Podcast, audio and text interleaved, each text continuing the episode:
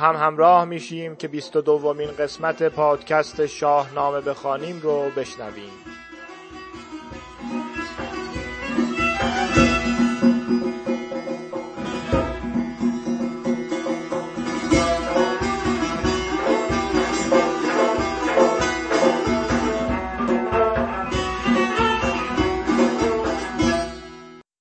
تا اینجا رسیدیم که ایرج با نامه ای از فریدون به سلم و تور راهی شد.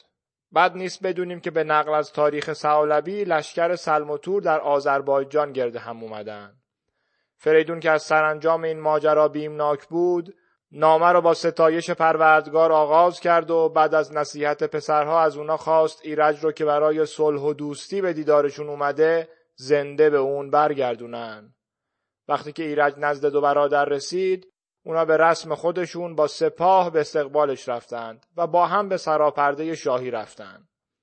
در این میون سپاهیا چشمشون که به ایرج میفته دو به دو میشن و زمزمه هایی از سپاه بلند میشه که اینت سزاوار شاهنشهی جز این را مبادا کلاه مهی دیدن سپاهیان که دل به مهر ایرج داده بودند و به شایستگی ایرج برای پادشاهی باور داشتند خشم و حسد سلم رو دوچندان کرد.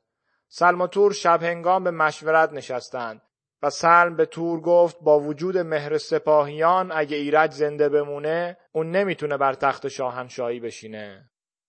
با سر زدن سپیده دو برادر به سوی خیمه ایرج رفتند. ایرج هم با دیدن اونا به استقبالشون رفت و هر سه وارد خیمه شدند. تور زبان به گلایه باز کرد که چرا تو که کوچکترین برادر هستی باید پادشاه ایران باشی و ما که برادرهای بزرگتریم به خاور بریم و خدمت ترک کنیم.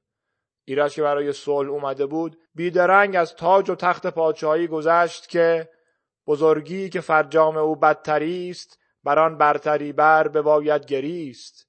اما تور که پذیرفتن سخن درست برادر براش سخت بود از جا جست و کرسی زری رو به سر ایرج زد. ایرج زینهار خواست و گفت که آلوده شدن دست برادرها به خون سرانجامی جز تباهی نداره. بعدش هم پیشنهاد داد رهاش کنن تا بی اون که به پادشاهی کاری داشته باشه در گوشه زندگی کنه. اما تور که با وسوسه سن جز کشتن برادر چیزی در سر نداشت خنجر از موزه بیرون کشید و ایرج رو کشت. حالا بشنویم از فریدون که چطور سلم و تور سر بیتن ایرج رو براش میفرستن. سر تاجور زان تن پیلوار به خنجر جدا کرد و برگشت کار. بیاگند مغزش به مشک و عبیر فرستاد نزد جهان بخش پیر. چون این گفت کینت سر آن نیاز که تاج نیاگان بدو گشت باز. کنون خواه تاجش ده و خواه تخت. شد شاخ گستر نیازی درخت. برفتند بازان دو بیداد شوم. یکی سوی چین و یکی سوی روم. فریدون نهاده دو دیده به راه سپاه و کلاه آرزومند شاه. چو هنگام برگشتن شاه بود پدر زان سخن خود کیاگاه بود. همی شاه را تخت پیروزه ساخت. همی تاج را گوهر اندر نشاخت. پذیر شدن را بیاراستند. می و رود و رامشگران خواستند. تبیره ببردند و پیل از درش. ببستند آیین همه کشورش. بدین بود شاه و سپاه یکی گرد تیره برآمد ز راه. هیونی برون آمد از تیره گرد نشسته بر او سوگواری به درد. خروشی بزار و دلی سوگوار یکی زر تابوتش اندر کنار. به تابوت زر اندرون پرنیان نهاده سر ایرج اندر میان. ابا ناله و آه و باروی زرد به پیش فریدون شدن شوخ مرد. ز تابوت زر تخته برداشتند که گفتار او خیره پنداشتند. ز تابوت چون پرنیان برکشید سر ایرج آمد بریده پدید. بیافتاد از اسب فریدون به خاک. سپه سر به سر جامه کردند چاک. سیه شد رخان دیدگان شد سپید که دیدن دگرگونه بود از امید. چو خسرو بران گونه آمد ز راه چنین بازگشت از پذیره سپاه. دریده درفش و نگون کرده کوس رخ نامداران به رنگ آبنوس. تبیره سیه کرده و روی پیل پراگنده بر تازی اسپانش نیل. پیاده سپهبد پیاده سپاه پر از خاک سر برگرفتند راه. خروشیدن پهلوانان به درد کنان گوشت شاهان بران زاد مرد. بر این گونه گردد به ما بر سپهر. بخواهد ربودن چو بنمود چهر. مبر خود به مهر زمانه گمان نه نیکو بود راستی در کمان. چو دشمنش گیری نمایت مهر. وگر دوست خوانی نبینیش چهر. یکی پند گویم تو را من درست دل از مهر گیتی بباید شست. سپهدار دل شاه با هوی هوی سوی باغ ایرج نهادند روی. به روزی کجا بار شاهان بدی او را پیشتر جشنگاهان بدی. فریدون سر شاه پور جوان بیامد به بربر گرفته نوان. بدان تخت شاهنشهی بنگرید سر شاه را نزدر تاج دید. سر حوز شاهان و سرو سهی درخت گلفشان و بید و بهی تهی دید از آزادگان جشنگاه. به کیوان برآورده گرد سیاه همی سوخت باغ و همی خست روی. همی ریخت اشک و همی کند موی. میان را به زنار خونین ببست فگند آتش اندر سرای نشست. گلستانش برکند و سروان بسوخت به یکبارگی چشم شادی بدوخت.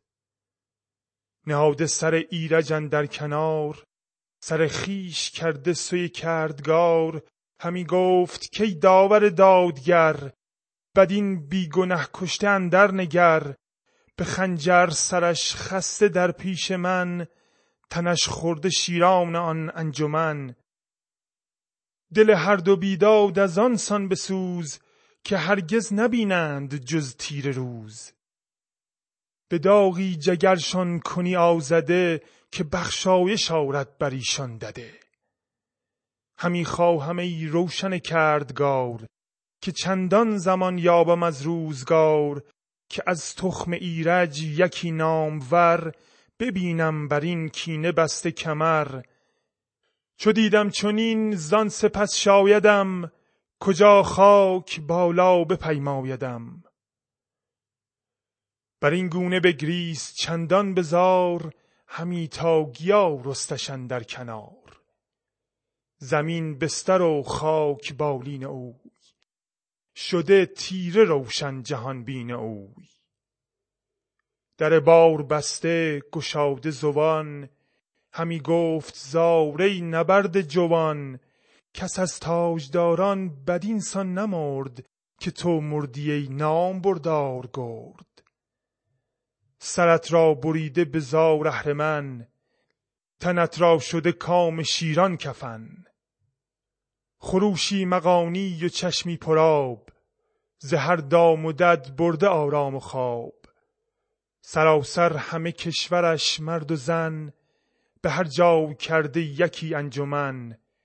همه دیده پر آب و دل پر ز خون نشسته به تیمار مرگ اندرون. همه جامه کرده کبود و سیاه نشسته بدانبوه با سوگ شاه. چه مایه چنین روز بگذاشتند. همه زندگی مرگ پنداشتند. برآمد بر این نیز یک چندگاه.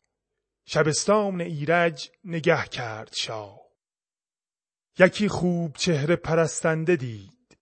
کجا نام او بود؟ ماه آفرید که ایرج بر او مهر بسیار داشت. قضا را کنیزک از او بار داشت پریچهره را بچه بود در نهان. از آن شاد شد شهریار جهان. از آن خوب رخ شد دلش پر امید. به کین پسر داد دل را نوید. چو هنگامه زادن آمد پدید یکی دختر آمد ز ماه آفرید. جهانی گرفتند پروردنش برآمد به ناز و بزرگی تنش.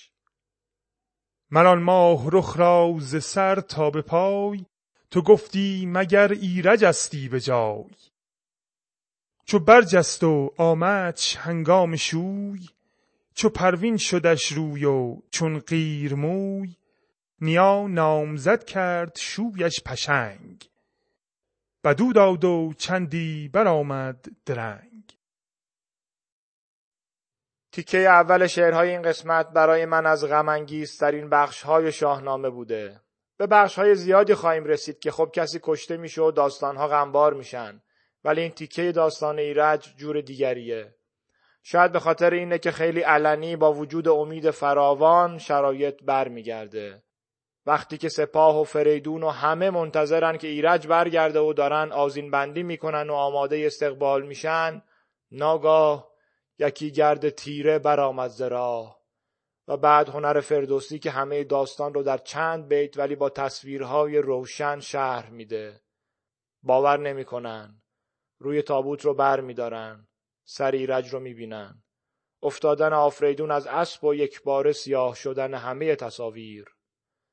نهایتا جایی که میگه پیاده سپه بد پیاده سپاه ازا رو به عمومی ترین و همراه ترین شکل ممکن میشه دید.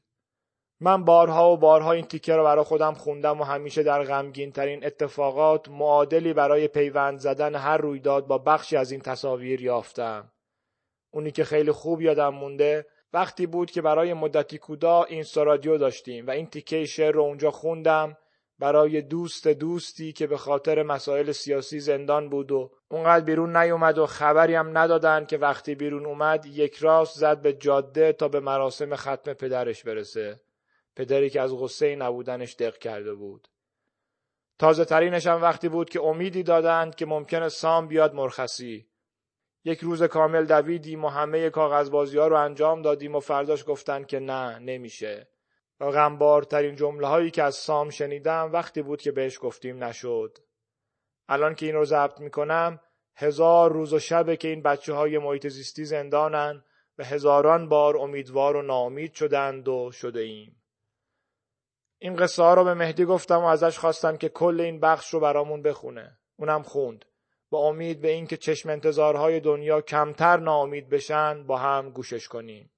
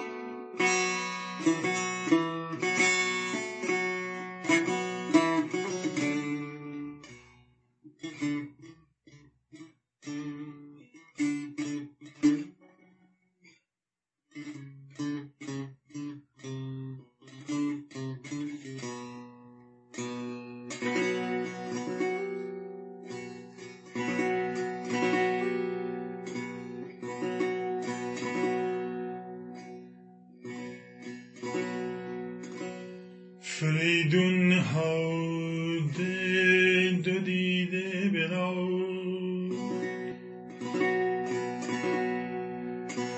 فریدون نهاده دو دیده برا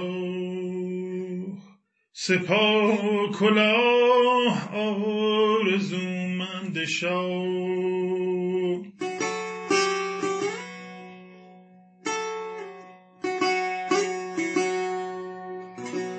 چو هنگام برگشتن شاه بود پدر زان سخن خود کی بود؟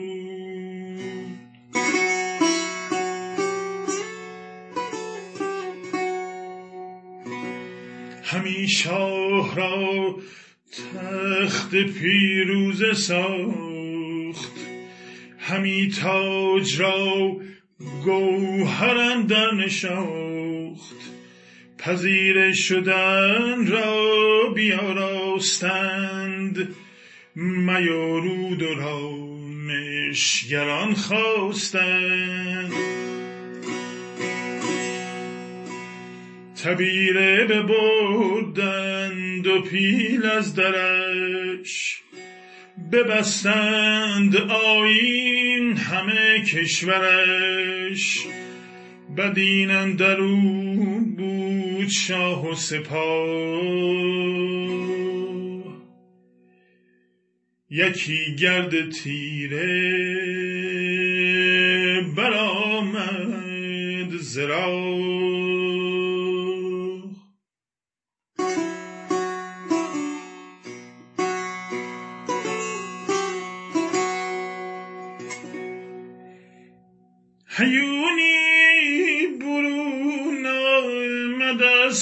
گرد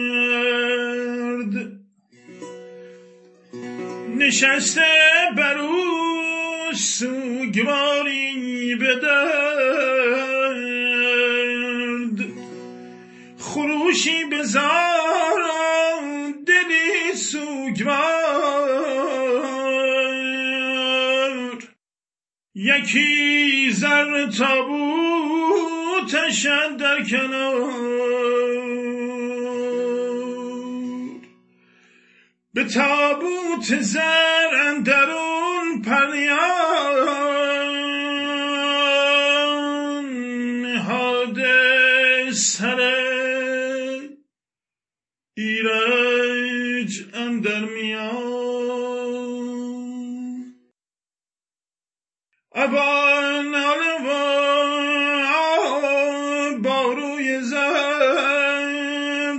پیش فریدون شدان شوخ مرد ز تابوت زر تخت برداشتند که گفتار او خیره پنداشتند.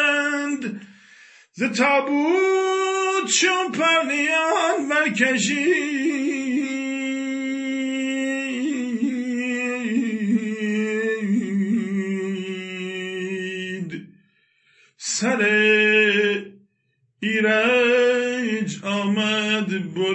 پدید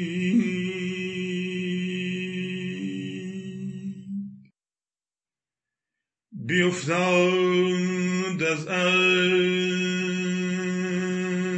اسب آفریدون به خاک.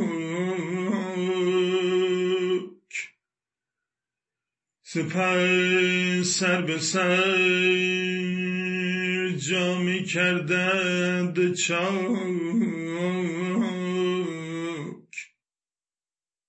سیاه شد رخان دیدگان شد سپید.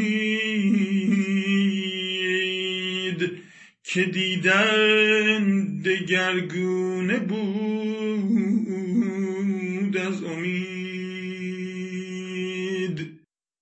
که دیدن دگرگونه بود از امید.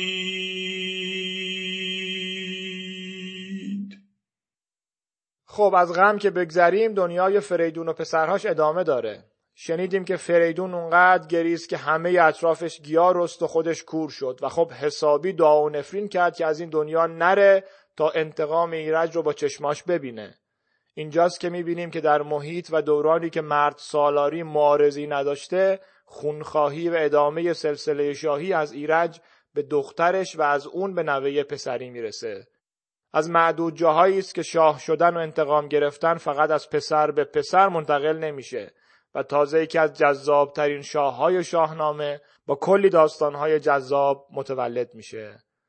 البته این ماجرا در همه جا اینجور تعریف نشده. و مثلا در الاخبار گفته شده که منوچر بچه ایرج و معافرید بوده و صحبتی از دختر ایرج نشده. تبری هم در ارتباط با نسب منوچر آورده که اون یازده دوازده نسل با ایرج فاصله داشته و بنابر روایتی فریدون با کوشک دختر ایرج هم بستر شد و دختری به نام فرکوشک به دنیا آمد.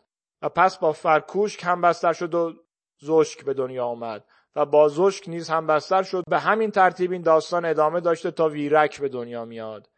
از همبستری ویرک با فریدون پسر و دختری به دنیا میان و از همبستری این پسر و دختر با همدیگه نیز پسر و دختر دیگه به دنیا میان که از همبستری این دوتا منوچهر به دنیا میاد. به همین پیچیدگی. بیرونی به جای صحبت از همبستری نسل ایرج با فریدون از زنانی میگه که از هم زاییده شدند بیان که مردی دیده باشند. یه روایتی هم هست که منوچهر رو از نسل اسحاق می‌دونه که تبری میگه پارسیان این روایت رو قبول ندارن و جز از نسل فریدون کسی رو به پادشاهی نمی‌شناسن. دقیق تر این رو بیرونی گفته که ویزک یا همون اسحاق با کوزک دختر ایرج ازدواج کرده و منوچر فرزند این دو بوده. در بندهش همون داستان تبری با دگرگونه کردن نقش فریدون اومده. ایرج دو پسر و یه دختر داشته سلموتور ایرج و پسرهاشو می‌کشن. فریدون دخترش رو پنهان می‌کنه تا اینکه از دختر دختری به دنیا میاد. سلم و تور متوجه میشن و مادر رو می‌کشن. اما باز فریدون دختر رو پنهان می‌کنه تا ده پیوند تا وقتی که منوش خورشید ببینی به دنیا میاد. بر این بهش می‌گفتن خورشید ببینی چون موقعی که به دنیا اومده روشنی خورشید به بینیش افتاده بوده. بالاخره از همبستری منوش و خواهرش منوش خورنر به دنیا میاد که اون هم با خواهرش همبستر میشه و منوچر به دنیا میاد. و تازه نبردهای بیشمار به خونخواهی ایرج شروع میشه. خلاصه این داستان روایت های مختلفی داره و اسمهای متفاوت و مختلفی ذکر شده. ما ولی با روایت شاهنامه میمونیم تا ببینیم که نوه دختری در قسمت های بعد چطور انتقام ایرج رو خواهد گرفت. خوشحالیم که این دقایق رو با شما سپری کردیم و از اینکه ما رو به دیگران معرفی می‌کنین سپاسگزاریم. با جستجوی شاهنامه بخوانیم می‌تونید ما رو به راحتی پیدا کنید. یا از آدرس ها و لینک هایی که ما توی توضیحات پادکست گذاشتیم استفاده کنین. گوینده پادکست Freakonomics برای خدافظی جمله جالبی داره که این روزها خیلی به کار میاد. ترجمهش البته شاید خیلی به دل نشینه. اینجوری میگه از خودتون مراقبت کنین و اگه می‌تونین از یک نفر دیگه هم بدرود این گونه گردد به ما بر سپه بخواهد رو بودن چو موچه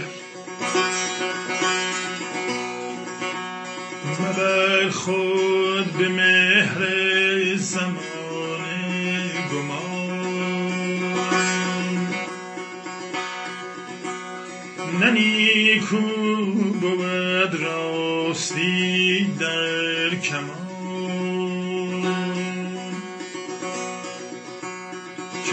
دشمنش گیری نمایت